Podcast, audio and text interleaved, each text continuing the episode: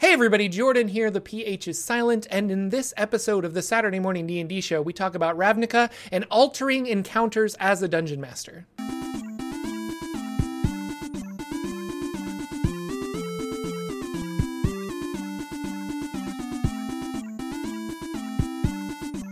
Hello, ladies and gentlemen. Welcome to the Saturday Morning D&D show. My name is Jordan, with a silent PH in the middle, and I am joined always by my wonderful co-host Sir Lucien over at Sir Lucien Gaming. Say hello, sir. Hello, and there is no silent letters in my name. It's just all out and loud. Very out and loud. And I, oh, you know what? I did this the last time that we switched over. I Uh-oh. changed your Hi, name from Sir Lucien Gaming to uh, Simple and Keen. I'm simple and keen today, but I would change that to be I'm complicated and what's the opposite of keen then? Uh, I Indoor's no in there. idea. He'll tell. He'll tell us. What's the opposite of keen, Indoor? Give us something good. I see some good people in chat. I'm glad everybody's here. Skull Dixon's here. He's one of my D&D players right now in the Revenar campaign while you're fixing things. I see uh, my good buddy Cyberwolf is here. Indoor Adventurers here. Hello, Kika, who Kika, is new. hi. So hello Yep. to you. Um, fantastic. Yeah, uh, great to have you back, Lucien. We had a fun time with Indoor Adventure last week, but uh, glad that you're getting moved in to your new place, Mm-hmm. and uh, it's going to be awesome. Pretty soon he's going to have a whole wall of stuff behind him. It'll look like all the mess that's behind me that I need to I've got probably. a custom poster coming that I think you're going to like because Oh, it sweet. has some cool things in it that are Saturday morning Dungeons and Dragons related in some way. That sounds awesome. um, I approve of this. So great. Well, if you're new to the show, uh, this is the Saturday Morning D and D show. We're live on Twitch Saturday mornings, and then we also uh, upload to YouTube, and it's also a podcast that you can find. You just have to search Saturday Morning D and D show. Um, and my name is Jordan, and this is Sir Lucien, and we just talk about Dungeons and Dragons and kind of the games that we play in. So uh, that's the format of the show. It's really kind of whatever is on our minds at the moment.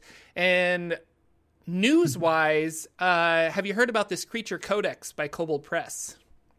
Yes, and everybody likes a lot of Kobold Press stuff. They are a third-party company that does a lot of D and D extra stuff, and it's quality. And this one I've been seeing a lot of people talk about. I'll let you jump in it because I know it was something you're super into, but it looks pretty good. No, it looks really good. And just to talk about Kobold Press, like they've made a lot of really interesting stuff. Like they did um, a, is it like a, oh, I have the PDF, but I forgot what I bought. Um, but it's like uh, deep, different types of magic they've made, and they made like different schools of magic that you can you can be. And so um, all fifth edition compatible stuff. But if you, it made me think like if you wanted to do um, if your players have the monster manual memorized or if they have the uh, player's handbook memorized and you want to like create that sense of wonder that this is a, an evolving magical world that they don't know everything in then mm-hmm. borrowing these spells from these third party companies or borrowing these monsters from these third party companies is a great way to do that. And not that my players have the monster manual memorized, but I've been having a lot of fun pulling monsters from Tome of Beasts, which is their first book. Uh, Yeah. And I haven't bought Creature Codex because I was looking at all of the monsters that I have. I'm like, I've got Tome of Beasts, I've got the Monster Manual, I've got Volo's Guide, and I've got Mordenkainen's Tome of Foes. I kind of feel like I have enough monsters to throw at my party, so I haven't actually picked up Creatures Codex. But I think maybe when I can find it on sale for like $40 rather than 50 I might pick it up just to add to the collection because there are some really cool monsters in it. One being that there is a shark bowl ooze, which is a Yes. giant ooze monster that has a living shark on the inside. Um, so it, the monster, the ooze, will pull you inside, and I love oozes as monsters. I just think they're really fun. But the ooze will pull you inside the like shark bowl, and then the shark will attack you from the inside. And it's Yeah, just looked they just have funny, weird things. Um, I'll get into this later, but like in Tome of Beasts, there is a hoard golem, which is like a golem made out of treasure. And I had my players fight this uh, in our last campaign, and just like fun, tricky monsters like that. Like they came in and they're like, "Oh my gosh, piles of gold," and I'm like, "And the gold attacks you," and it's amazing. But Yeah, and was that? Did you use one? You did a one shot for us. Um, were those the goblins that you used? Did they come from the Kobold Press? The, No. the alchemist they came What from Volo's Guide to Monsters. Oh, that wasn't. Those are the ones that were pulling weird stuff Yep. out of their packs. Yep, and that's from oh, okay. Volos. I didn't even see that in Volos. How did I miss that? No, uh, that's a. Those are fun. Those are fun monsters too. yeah, but Um, they I did for- do. I noticed chat said they did Deep Magic was the one you were. That's the one I'm thinking of. Yeah, thank you, Indoor. Yeah. They do map packs. They do creature codexes, lairs. Um, they just add lots of cool things that expand on a lot of cool D and D stuff that's out there. But then they pick something and they really expand in a different way in it. Um, and another uh, like I'm going to bring up something that's very similar to that with the Jetpack Seven group because they're doing some very similar stuff to that too. But yeah, Kobold Press is super cool. They even got their own like D and D Five E kind of has Forgotten Realms, and they've been nurturing Forgotten Realms. Um, Kobold Press has their own world called Midgard that they've been like nurturing. So you could play a D and D game in Midgard. Excuse me, I got the hiccups. Uh, could play a D and D game in Midgard, uh, which I haven't really looked into it that much. But I mean, if you're again like you want to surprise your players, you're tired of the Forgotten Realms, though I don't know why you would be, but you're tired of the Forgotten Realms and you want to play in something else. Um, and Eberron isn't your fancy, then maybe check out some of these other stuff. But we, I really love Kobold Press. Um, I've been using Tome of Beasts a lot, and they they just make some quality stuff, play tested stuff too. Like all of those Yeah. monsters during the Kickstarter went out to people. People play tested them. They got the feedback. They tweaked everything before the final product came out. So it's not just like. Um, like it's a quality thing rather than just kind of a Yeah. cash grab like we'll throw 5e on it and then we'll send it out there and make some money off of this book like they really wanted to make a good quality product with um, play tested monsters and stuff so Yeah, yeah. Just look at their product page. 280 products, not going through the whole thing. Uh, Dungeons and Dragons, somewhere around 94 products, Mhm. split up between some of the editions, but also doing some Pathfinder stuff, Midgard stuff, like you said, Sword and Wizardry. So, though they are not sponsoring the show, and we would love for them, they are a great company, and we just always like to point out these are the resources we use as DMs quite a bit, and um, it's always cool to you know see this other creativity stuff that's out there. They are really good, and they're kickstarting. They're finishing up, or um, they had just finished one of their kickstarters, and I'm sure they'll be doing more because they like to do lots of kickstarters for their things too. So just keep an eye out for the Kobold Press Yeah. because it's super cool. And then um, in other news, some friends of not necessarily Saturday morning D and D show, but friends of Forgotten Realms Explained, um, the uh, Absolute Tabletop group, they have uh, done a new Kickstarter, and their old it's called uh, Shadows over Drift Chapel. Um, and I will be honest, I don't know a ton about this other than I watched their little video on it, and it kind of seems like this weird, dark, uh, not campaign setting, but adventure. Um, but they do kind of a a skeleton bone version. They call them adventure kits. So it's not necessarily a module that you would play through, um, but it's something that you can steal a bunch of stuff for for your own game. It's like a, it's a, an adventure kit, or if you want to, you can expand upon what they've written and take that and uh, and run it as a module. And I have their first one called Oath of the Frozen King that was really good and really good maps Highly and yeah. like really polished, really awesome stuff. So Absolute Tabletop does some some really like kick ass stuff. Um, and here I'll put a link in the chat. Yeah, Um, yeah. yeah, Frozen it's- King got a lot of lot of lot of hype. it's not a setting kit. They really call it an adventure kit because it is just like here's an adventure but you it's so modular that you can kind of take whatever you want from it and then or you could run it as a module. Um i don't know. It's it's it's half and half. It's it's like just kind of like like Kobold Press does this too. They have a book called Book of Lairs that's just a bunch of oh like we're eighth level. Let me go to the eighth level section of Book of Lairs and here's like a, a one shot that you could run. It's kind of like that. Um, only it is like you could run this over three or four sessions, or you could just be like, I want this dungeon for this, or I want this mechanic for this, or I want this NPC for this. Yeah, and here's like, a bunch it's of like modular pieces Yeah. that you can then plug into what you're doing, and they all stick together like a Lego if you play them all yeah, out. Yeah. That's a good basically, analogy. But they also work to where I just want, you know, block one, five, and seven. I'm going to put those in mine, Mm-hmm. but I'm going to do something different for the other pieces. So they're really cool to be really modular and and drop into your what you're already running, which could be great for like people running like something called Seeking Revenar, which is this huge. yes. no, 100%. So, uh, yeah, and you can go to absolutetabletop.com and they have like Oath of the Frozen King, their other one. You can order a PDF of that. Mm-hmm. I don't know if they do print on demand. You'll have to check their website, but I have the PDF of Oath of the, Oath of the Frozen King, and it's it's really good art. It's really good fun. It's it's a it's a fun way to make a dungeon where you kind of like drop dice on a on a on a piece of paper, and then from that piece of paper, the dice kind of tell you, okay, uh, I, I dropped a four of a d6 on this, so that means that this room is going to be the fourth column on this table. So you kind of make it different every single time, uh, which is fun. So mm-hmm. yeah, you should definitely check out their stuff. Um, what else is happening, Lucien, in news?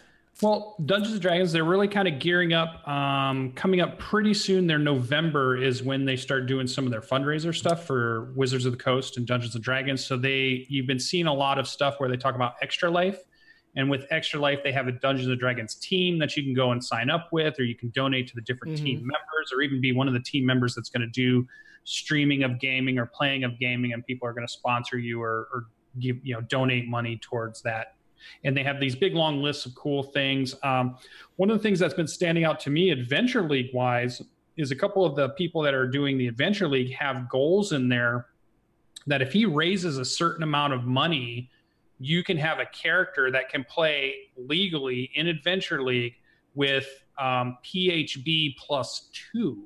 Normally, the oh. rule is you get PHB plus one extra resource, but this is a plus two. And there's like, he's going for something astronomical. Like if he says if his total donations from everything, from everybody helping him out, somehow reaches like five hundred thousand dollars, the whole next season, season nine, for every single player, anybody that wants to play it would be PHB plus two also. Now he's pretty low on how much he's gotten donated so far, and it's already getting close to November. So I don't know if we'll make that. That might be a pie in the sky kind of goal, but just imagine that where we have a whole season of two resources, how much that would change your character possibilities if you got to do two of the other resources instead of just one. Because I always feel tiny bit limited, and I know it should be because you're trying to play these characters that are moving from campaign to campaign or game from game, week to week, DM to DM, uh, convention to convention, and you you got to have some control of what's going on there. And the GM who's running it has to know what the heck are you playing? Oh, you're playing, you know, something from Volo's guide, but it's a um, a Xanathar's class, and you want to add in a spell from you know uh, Sword Coast Sword Adventures Coast Guide Adventure. or something. Yeah. So like, it starts to get crazy if you let everything in. So I understand why the rules are there, but that'd be kind of cool if we could have two. PHB no, for sure. And if people who follow me on Twitter, I was tweeting about um, that I was rereading some of the dragon marked houses in Wayfinder's Guide to Eberron, and. Mm-hmm there is a dragon marked dwarf house that allows you to have a dwarf that can get to 16 intelligence with um, standard array stuff or point buy system. And so for adventure league that would be really cool. And i want to have i want to make this transmuter wizard dwarf uh, but right there i'm using the phb and wayfinder's guide. So now i'm missing out on all of those xanathar spells that yeah. are very elementally heavy. Like there are transmut tran- or uh, transmutation spells in that book that I would like to have that I then couldn't. So yeah, it's one of those things. Like if you could just I don't know, PHB plus two would solve a lot of problems for people that are more creative in their in my in their uh, character creation, like I am.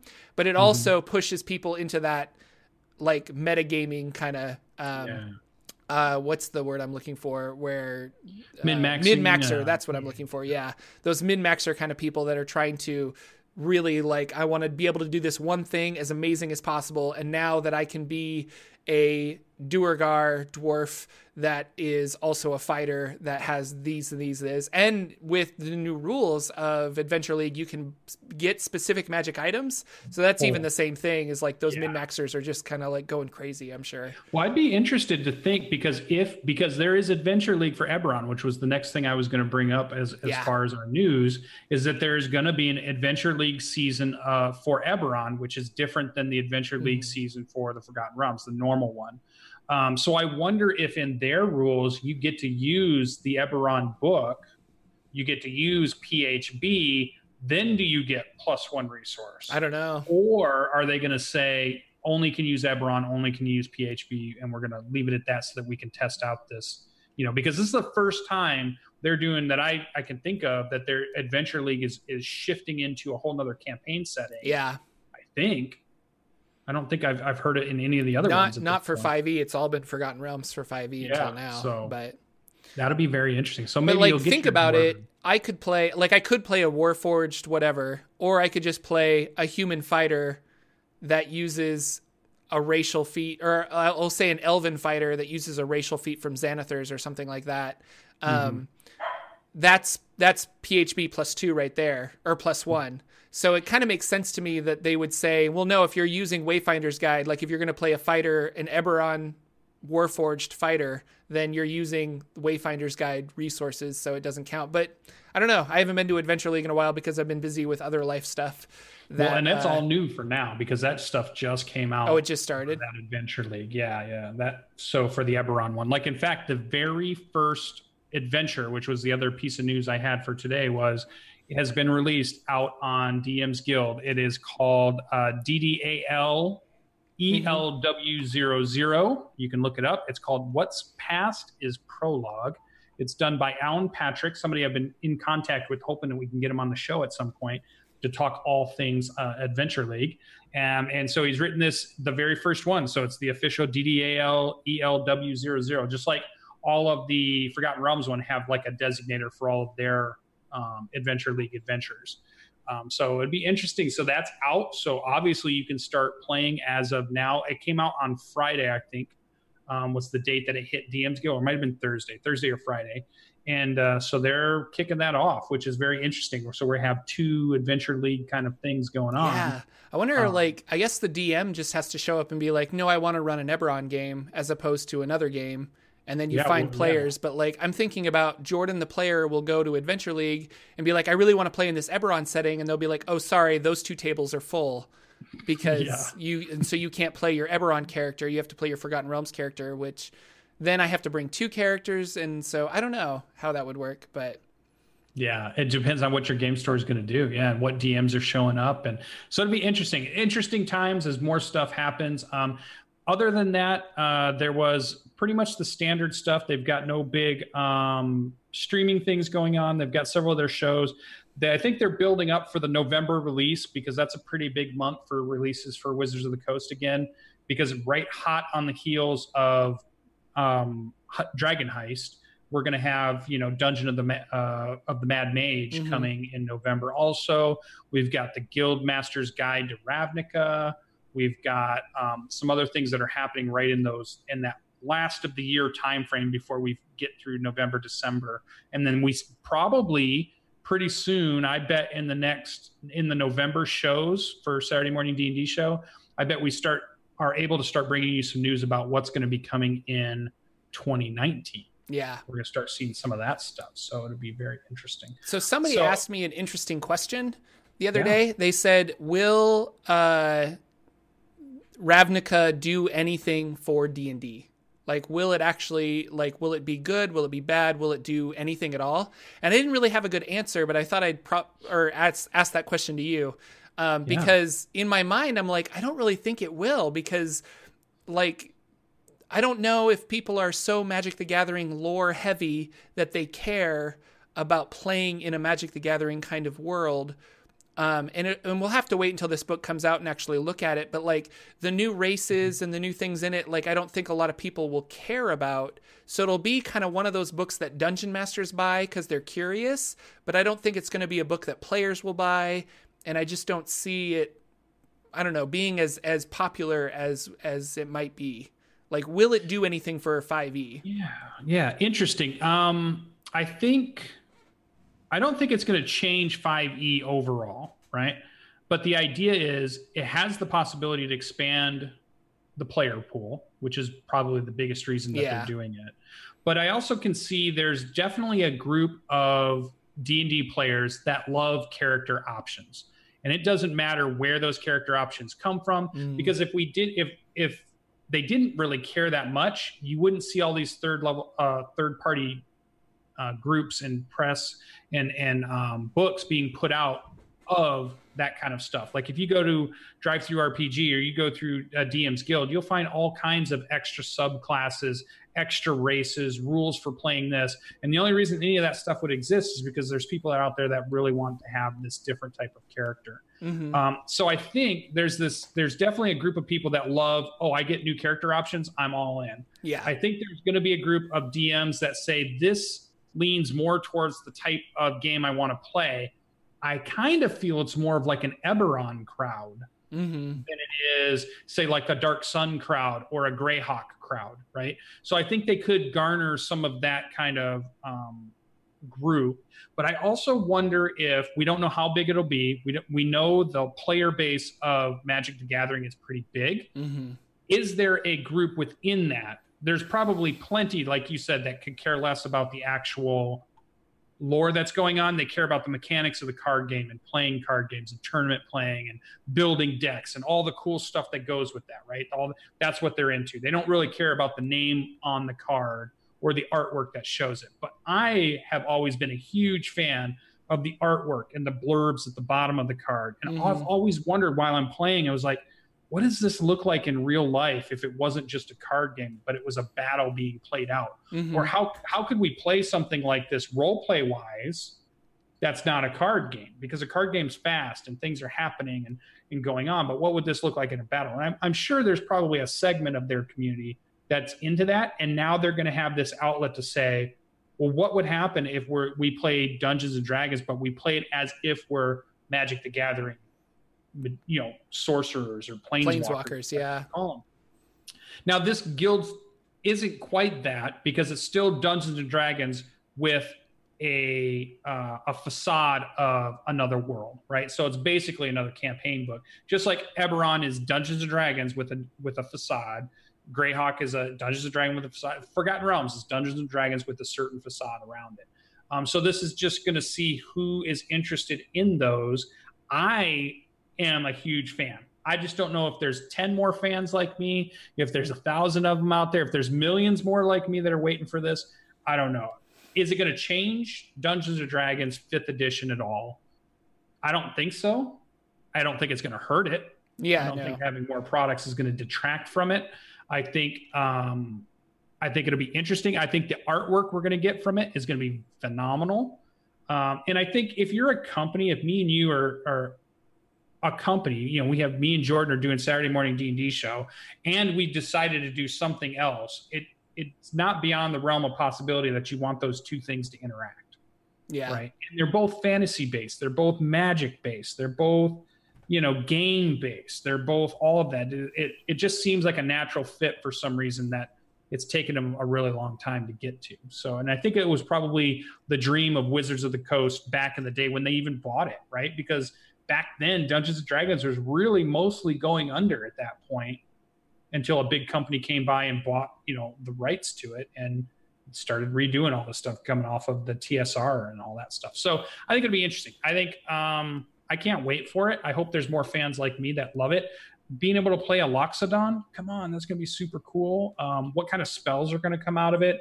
Um, that kind of thing. Uh, what items and now, I don't know if I'm huge into Ravnica, another big city setting, because now we've had like three of them in a row. We've mm-hmm. got Waterdeep Dragon Heist. We've got Eberron, with sh- basically being right around, is it Sharn? I think is what it is. Yes. Sharn. And then, so that's kind of a big mega city. Which Wayfinder's Guide had a big thing on Sharn in it. So, yeah. Yeah, and so then the next one, so we've gotten three big mega city kind of stuff right in a row. So I think we'll be good on that. I'm ready to see what we'll get after that because I think they've got that base covered. So well, Kika in, in chat says that they're uh, got an upcoming Ravnica game soon. Um, and there are lots of players that are excited for it. So it's maybe it's just me that I'm like I don't know the the lore of Magic the Gathering, so I don't really care about this book as much. But there are people out there that are into it. So that's just because you're an Eberron fanboy. You just love Eberron. So that's my next thing: is why did Wizards of the Coast put all of this emphasis on? Okay, why a physical book for Magic the Gathering world, and why mm-hmm. a PDF for Eberron? I yeah. feel like those should have been switched because uh, they've been releasing Magic the Gathering, Dungeons and Dragons PDFs as like here's some free material, kind of like whatever. Um, to say we're going to bundle that in a book as opposed to Eberron, which has like an established D and D fan base for it. Um, I don't know. It makes me, I thought that was interesting because I really feel like those should have been flip flopped. Like yeah, the uh, timing yeah. feels weird here at the end of the year because if you if we were to go back and track timeline wise from January one to even right up until probably July, it was a pretty methodic schedule of released products, and then all of a sudden, right after that, they just start dropping bombs left and right of all kinds of stuff. We're getting, you know, all these things that are coming out right at the end of the year. So it feels interesting to me like they're they're testing, I want to say, like they're doing a market test almost. And I think what they're doing with that is they're trying to gauge are they ready to start jumping into other campaign books besides Forgotten Realms? Because if these just bomb out, are they going to take that as a reading from the community that says, "Hey, we don't really want those. We're we're still cool with uh, Forgotten Realms. Just keep doing Forgotten Realms stuff." Yeah, is that how they read that? Um, or and another test is delivery. Can we get away from and can we make money from non-printed books, which is kind of the Eberron route at the moment? And I also almost feel like I don't know, like all those interviews you you've been kind of keeping up with, the talks you listen to with Kevin Baker about you know Eberron and stuff, I still get this feeling, though they keep saying it's never there, that there was some tension going on between those two parties of what Eberron should be, and yeah. that maybe delayed it longer when it could have come out sooner, but they never got past whatever that sticking point was so that could have been something we saw much earlier in the year, and it felt like it finally just got pushed to here. But then it got pushed right in the middle of all the other, inter- you know, all, not interesting. I don't want to say other interesting as if it's not. I want to say all this other stuff that's happening at the end of the year. It finally they got over whatever their sticking point was, and they dropped it in. Now it's in this crowded area of products that have come out. Now what's going on? You know, so I wonder if it was because of some stuff we don't know in the background between them trying to figure out what Eberron and when to release Eberron, and because they must be have been talking to themselves to say, when do we release another campaign setting? Yeah, because there's just so many people bringing that conversation up, and there's so many people that have their favorite. There's the Spelljammer crowd, there's the Dark Sun crowd, there's the Eberron crowd. You know, there's there's all these different crowds of people. I'm Greyhawk. I'm a huge Greyhawk. I'd love to see Dungeons and Dragons go back to Greyhawk, and that's been since you know advanced Dungeons and Dragons. Mm-hmm. You see that. So there's all these different groups, and we've all been saying, "Where's this? Where's this?" But they've been so super focused on Forgotten Realms, right? So, and I love it. I love Forgotten Realms. Don't get me wrong.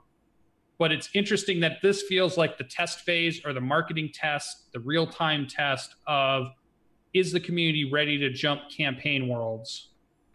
And what type of products do they want because we've covered all the products they need right? They've finally gotten out all the fifth edition books that a game needs. The player handbook is out. The monster manual book is out. Dungeon dragons uh, the some supplements to those are out. So now what are the books that they need to move on to? Because they, they're not ready to do sixth edition. So they don't want to start thinking about well it's time to release sixth edition player's yeah. handbook or anything like that. So now they have to really figure it out. So that's my guess into what they're doing. You know, um, and I feel like there's a crowded product release at the end here that feels a tiny bit haphazard, but I don't want to discourage on it, and I don't want to uh, say anything bad about it because I love the idea that there's so much stuff coming out mm-hmm. that we can pick and choose and grab the ones we like and just kind of eh, I'll let that one go by that I don't need and I'll pick this up this one I I do need or I do want and I and I have a lot of choice versus they decide, oh, everything bombed at the end of the year here. Nobody bought all the books because they're super mad about them releasing so many products. And we go back to only having two books a year. And I don't think people would be mad about them releasing too many products, but I definitely, you hit the nail on the head where consumers can be choosy at this point. Mm-hmm. So now that it's the end of the year and we have more or less three books Dragon Heist, Dungeon of the Mad Mage, and Ravnica. And although Ravnica is different from the other two, um, consumers can be picky, you know? They can be like, well, I'm mm-hmm. not going to buy Dungeon of the Mad Mage because I picked up this Ravnica book and I really only have one set of $50 to spend on D&D books for the next like couple months. So I don't know. I thought it was interesting because you know, I guess in my mind, from a business standpoint, Wizards of the Coast, Magic the Gathering makes a lot of sense to try and merge this. So maybe that's why they're like, we're going to put this in a book form and put all of our, our efforts into it, as opposed to Eberron, where we're going to put it into a PDF form. Because um, I just really, I don't know, I just felt like the two should have been flip flopped. That the the Magic the Gathering should have been the PDF and Eberron should have been the physical book. But if Eberron is successful as a PDF, they did say that they were going to make like some kind of a not a print on demand of that, but an actual other Eberron book that they wanted to try and make to yeah. flush out and expand the lore even more. And then probably mm-hmm. put in here are the stats for Warforged, here are the stats for uh, Dragon Marked, etc. So yeah, yeah. Eberron felt like the test to me and, and we've talked about that before. Yeah, like we thought it was Guildmasters of Ravnica felt like a corporate strategic move. and I I'm, I'm okay with it, but it felt like, you know, like their board of members said, "Hey, we have these really, you know, we own Lego. Why don't we put a Lego adventure in here somewhere, you know, or whatever it could have been, whatever product they had. It just seems like those things should come together. Um, you know, like if WizKids somehow owned some of these things you know like because like with their their they do it with the um uh what's the game HeroClix but they get all kinds of genres it started out with mm. one genre and it might have been superhero and it might have been only one of the groups it might have been just marvel based but it expanded to everything. And so all these different franchises can come in and then be part of that game. And what was that dice fighting game? There was a D&D version yeah. of that. There was a superhero version of that where you like yeah. you bought expansions that were dice and then you could like have cards and dice and stuff.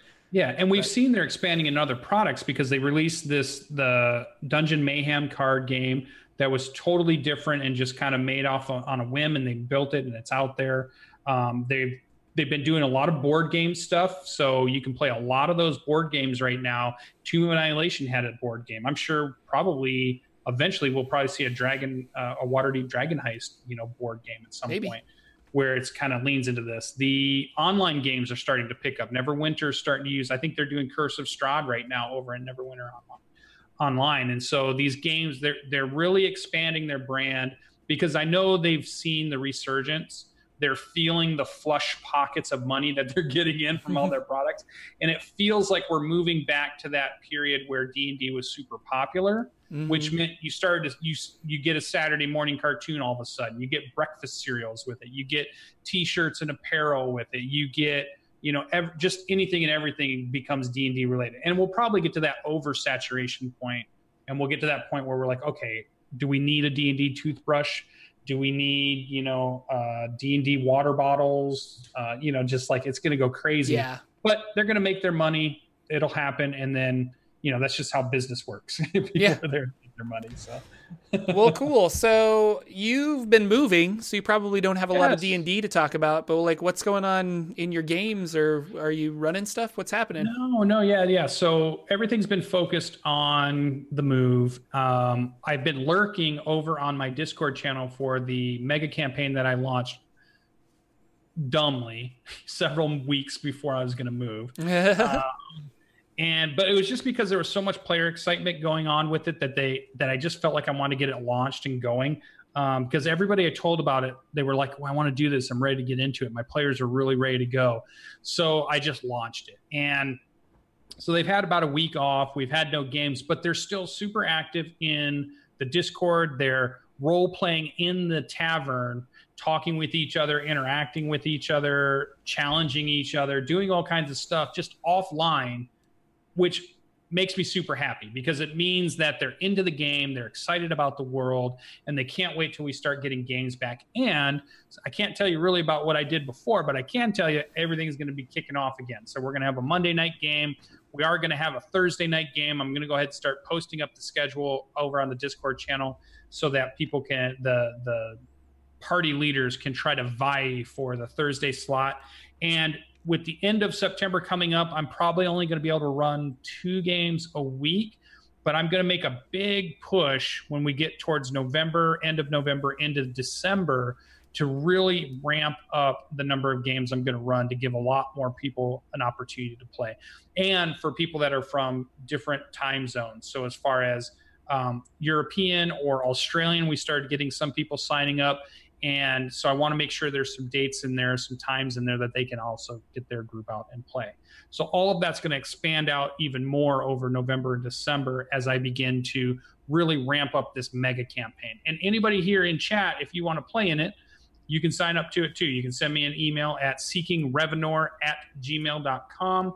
Let me know you're interested and I can send you the information. And then you can also probably play in this too. I think we're up to something like 30 different players have signed up. Wow. We've got two or three groups are going on. Um, there's a lot of cool stuff going on. They're helping me build the world at the same time I'm doing some really cool stuff.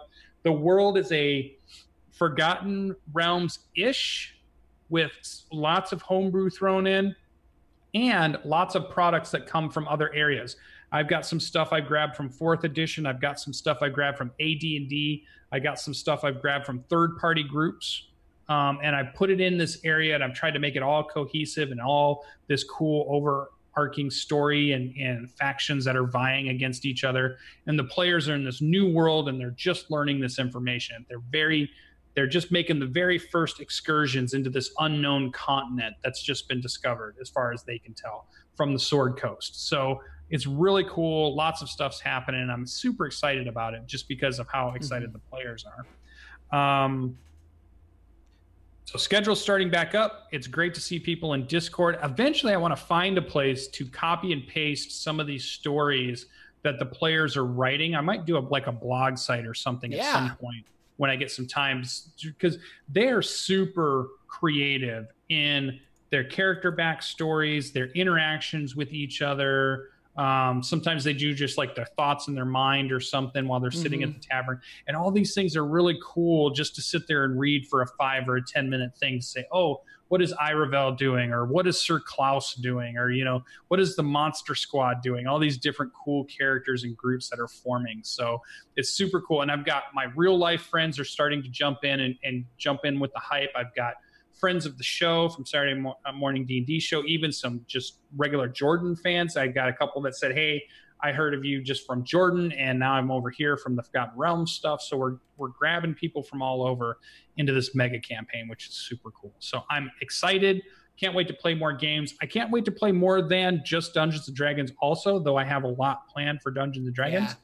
Yeah. And you know, so I'll be playing. I'm playing in two games: an Adventure League game of Tomb of Annihilation. I'm also playing in a homebrew game as sitting at a table rolling physical dice, which is super fun um, and conventions will be coming up, and we're going to be doing all that stuff. So that's cool. That's where I'm at. Uh, if you have good ideas for Dungeons and Dragons decor, let me know. send it to me in, in, the chat, or you can send it to me in the comments of this video over on the Saturday Morning D and D Show YouTube channel. And because I want to get some poster stuff. Don't they have those uh, Illithid head mounts thing? You should get one of those. I need that for sure. Maybe a big dragon head coming yeah, out. something cool. crazy like that. So something expensive. That That's what you need. Yeah, something expensive.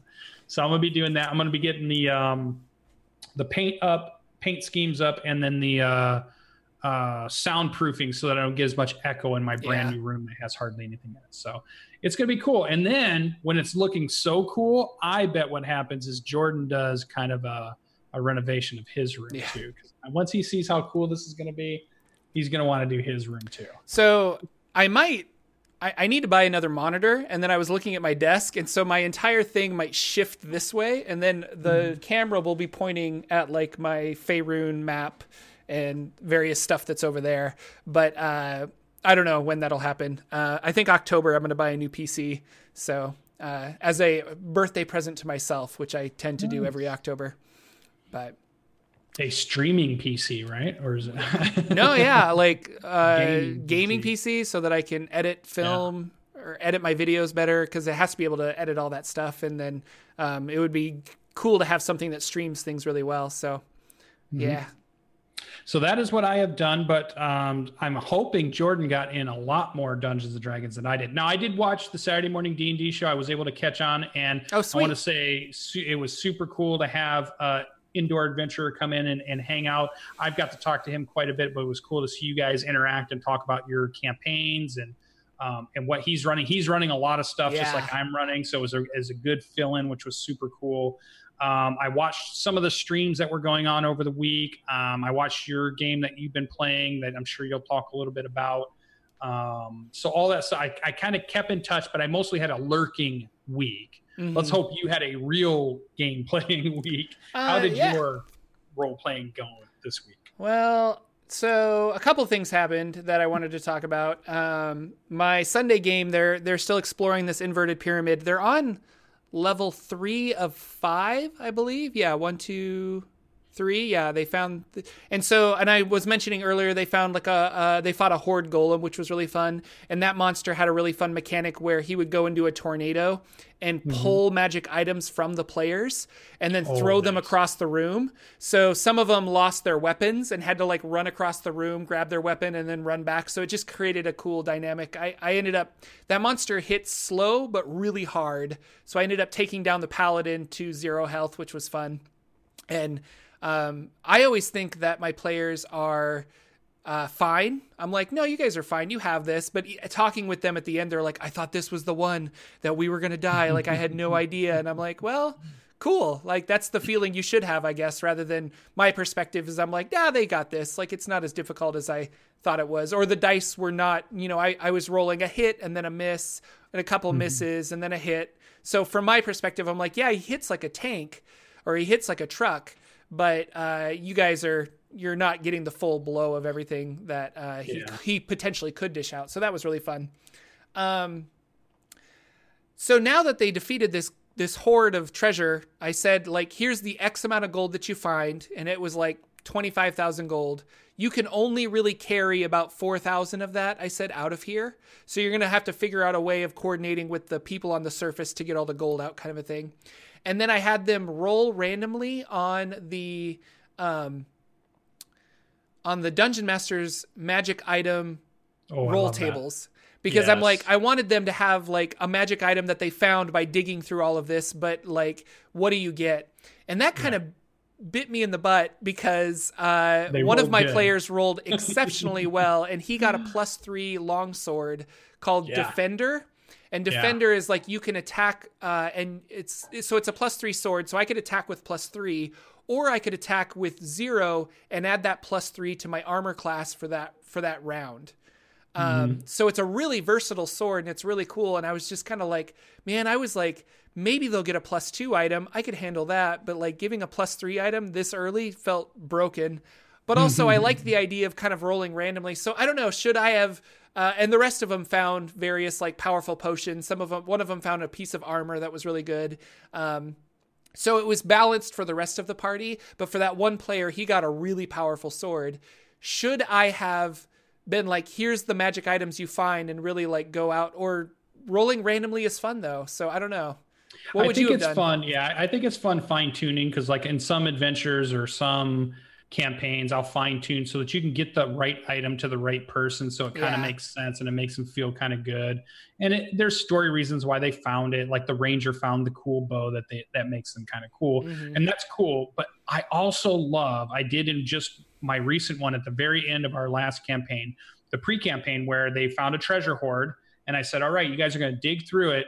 get your dice out. I opened the Dungeon Master's Guide right in front of everybody, right on the right on the Mhm. camera, and said, "Okay, John, roll your treasure." So he got to roll it. He got the dice, and I'm flipping through it. I'm on table this and Yeah. table, I'm just like, and you got this, and you got that. You know, like half of them got something like super cool. A couple of them got something. I was like, oh, I don't know about that, but it was like, but the randomness I think throws something into it that makes it feel fun. Yeah. Though I don't think I would do it on every single one. It feels more like the one every fifth time or one every sixth time. That feels fun to do, but not all the time. Well, and this felt like a perfect time to do it because they're actively searching in this mound of like treasure. Like, what can they find? Because it's like Jordan doesn't even know it's here. So let's just Mm-hmm. see what this with this uh, ancient wizard has accumulated, kind of a thing. So Yeah. I, I, that's won't. cool. I don't regret it, but it Mhm. will be interesting going forward to see how strong this particular player is with his new sword.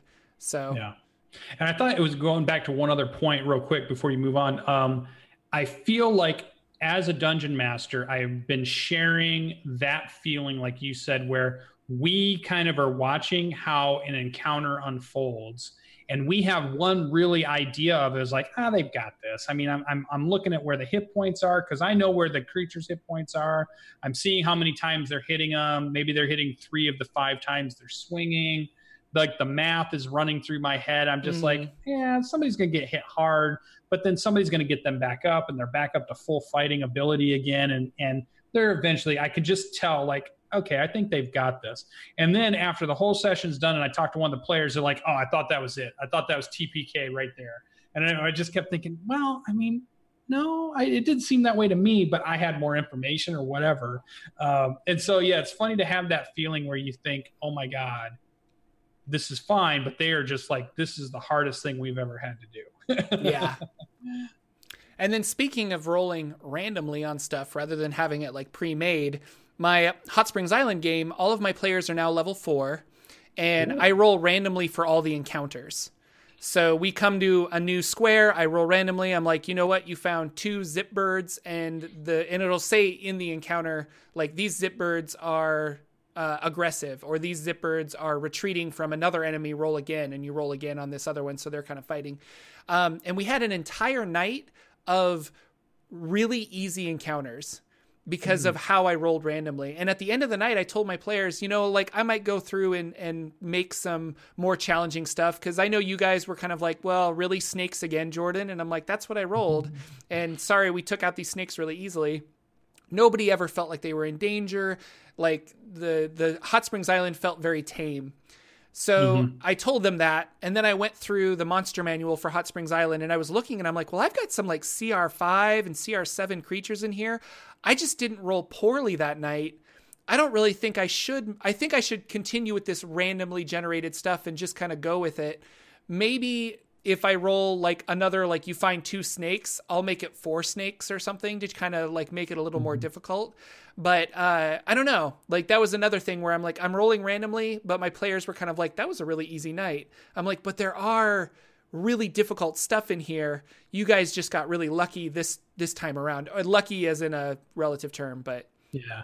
And that, that's the thing we fight, right? Because the idea is if you're tailoring an adventure where everything they fight is always exactly the right level for them to overcome barely. Is that a little contrived? Because what world is that? ever happening where only right. the exact challenge that you have the skills to meet is presented to you, right? It's never something super easy or it's never something so hard that everybody dies because that's not the type. Mm-hmm. We're always trying to build balanced encounters that they have just the right resources to, to overcome. But in some ways, I feel like we're that's artificial that's not a real breathing world. And I get that the Tomb of Annihilation has a little bit of this because you do a lot of random encounters in the jungles. But with the Hot Springs Island, I think it's the it's the same way. They're trying to simulate an island. Yeah. And they're not trying to simulate a structured uh, narrative encounter base. So you're going to hit spots of boredom, I think, or spots of it was too easy. And we did that same thing in Tomb of Annihilation, where we hit these big runs of, oh, you guys, you guys get to uh, fight the Raptors again. You know, the same one. Oh, here's that same T Rex that you just fought. Yeah. Here's another one because of the way the random rolls come out. But I think as players, when I was playing that, I never thought, oh, my DM is just lazy or my DM should do something differently. I always looked at it as a player like, cool, more XP, and cool, let's get through this. I don't have to worry so much about it. My character's not going to die today, mm. but we can keep going through and let's keep pushing deeper and pushing deeper to where we need to go. I think the thing that we could do as a as a dungeon master, and I think when it would happen to me too, is that it challenges us to find a way to use the same creature, interesting, not change the creature, right? So I had an adventure, I had a campaign, it was called the Black Door campaign that had a lot of undead in it. And my idea was is that they were going through this portal into a world that had been overrun by zombies. So the basic full on the zombie bite had happened, it started spreading all over the world and now let's throw some D&D characters into that, what would happen? The problem is they're always fighting zombies because the whole world is zombies at this point. It's just zombies. So that would be like that same role coming up over and over. And I let my players down a little bit because I would be like, oh, okay, so it's eight more zombies. Here we go. Let's roll. Let's do. Our encounter of eight zombies. Oh, this time it was 10 zombies. Let's do that. And it got bogged down. And I felt like it was boring because I wasn't using them in a different way. I was using them the same way, even though I was they were the same creatures. What I think I should have done is found ways to use the same creature, but use them in cool different ways. Like one of the zombies groups could have been on fire for some reason because they walked through flammable mm-hmm. material and that maybe throws something a little bit different or these zombies are faster more aggressive so they they come at you quicker or maybe they run from you or maybe there's some different things that i could do environment wise that i could add in also that makes that a more fun encounter even though i'm still using the dungeons and dragons fifth edition zombie you know in yeah. five six seven different encounters and on that note, it made me think like not just changing the monsters, but the environment. Like you could have oh the floor is crumbling away or you could have uh, if they're in a cave maybe parts of the stalagmites or something are falling from the ceiling and you have to dodge out of those so every once in a while everybody has to make outside. yeah there's lots of you're you know yeah bad visibility all yeah. of a sudden yeah, which any of that could change that. Actually, it was really interesting. Uh, in Hot Springs Island, there was I rolled randomly and mm-hmm. part of the encounter was that there was a fog about four feet high that was coming off of a scalding hot uh, hot spring that was bubbling out. Oh, nice. Um, so there was a chance that they could fall into that. And then I rolled an encounter with boars, and I was like, oh, this is going to be fun. The boars are easy, but if they can't see the boars because the boars are in the fog, I'll have the boars like randomly like rush in and hit them and stuff like that. So I had all of these boars running in and, and attacking them. And then um, our cleric is a cleric of light, the light cleric. Is that what it is? And his channel divinity is just do radiant damage in a sphere mm-hmm. around him. Yeah. Um, and he ended up taking out like five out of the six boars with one hit. And I was like, well, that was supposed to be a really difficult campaign or a difficult fight. That was interesting because you couldn't see the boars. And now it's not because you guys have a, a way to bypass it. But still, he was really proud that he was able to do that. So it was kind of fun for him um, yeah. and, a, and a fun encounter overall because they were like, well, we we figured out the puzzle in a way, um, mm-hmm. but using the environment like that, which kind of goes into um, what I was going to talk about finally, which is uh, the Saver Dice finale. So we had a yeah. Saver Dice finale, um, really fun game. Uh, Dave was an excellent GM. We had like the world he created was really fun. All of the NPCs were really fun. We had a we had a great time, um, and I think this was also because of time. Like we had to finish on a certain amount of time because it's a it's a show and we have an ending time. But uh, the final battle did not feel like a final battle. Like we we finished the fight and then we were just like, okay, where's the boss? Because clearly, mm-hmm. like that was just like the mini boss before the actual boss. But that was it. That was the final fight, and uh, that's another situation where it's like, how could we have made that more interesting? How could we have made that um, environmentally maybe the walls were crumbling and we had to get out of there or something. Anything to make it feel like it had more urgency and stress. Uh, but i think for time wise it was kind of like well we need to stop the fight here so that you guys can wrap up the story with the npcs before 730 mm-hmm. 745 hits. Yeah uh, yeah. I think sometimes we are constrained if you're going to do a stream show yeah. and it's a limited session so you can do eight. It's a mini campaign storyline. You want to get through and it's rp heavy Mm-hmm. So you want to get you want to provide those RP moments, but I think you're exactly right. The idea of I feel like sometimes um, when running games, I get so deep into the mechanics, I forget about thinking about um, the structure of the adventure that we're having or the structure of the session we're having. To add in a building uh, crescendo or building up to a climax that feels like there's something going on that the players are solving or there's there's some mm-hmm. type of danger that there's some type of time pressure and that allows them to have fun because they're trying to overcome that pressure that's building up right and so a lot of times i will build my encounter but i'm trying to remember all the mechanics of the creature i'm using or whatever's going on that i forget that i'm also need to be a director in some ways of in some ways like photography or, or of film or even the storyboard of how do you build this with those pieces that you have and then build the tension the right way so that it increases right at the right amount of time. Then they get to do something they do something cool they overcome it. It's something they're going to talk about a lot later on mm-hmm. and then move on to the next thing to remember that it's not just the pieces but it's how you play them and what order you play them and how you slow play certain things to start building how do you then ramp it up when you need to ramp it up so that you can get it all done in your session all while you're trying to keep an eye on time because yeah. every session has a you know not a, no session is infinitely time so right. even if it's on on twitch or whatever it is you're going to play two three four five hours you still have an ending point. So you have to keep that in mind. So it's the juggling act of the dungeon master that we struggle with still. Yeah. That that you yeah. you get better at the more you play. Like i feel like the more yeah. you dm the more you'll learn like okay it has to kind of do this. Um, and in that situation i think i think dave had plenty of monsters. I think he had like really interesting monsters that were going to try and like mind control us and stuff like that. Like it was a fun fight, but we got a surprise round and I decided to just fireball. And I think the one thing that was like, oh, I didn't think about that was that I put them all in a 20 foot room. So my mm-hmm. fireball hit everybody in that room and mm-hmm. took out over half of the monsters like within a like the weaker ones that took them all out so they didn't even get a turn so then it turned into well you've got like four monsters left how do you how do you get through these monsters and so yeah i was thinking about it and i'm like i don't know maybe you just say you know they don't die they go to one hit point to to make it have that that you still kind of have to figure out a way of getting through these these eight monsters i've made rather than just four um, because or it's going to cost you another spell slot, another fireball to take them out or something like that.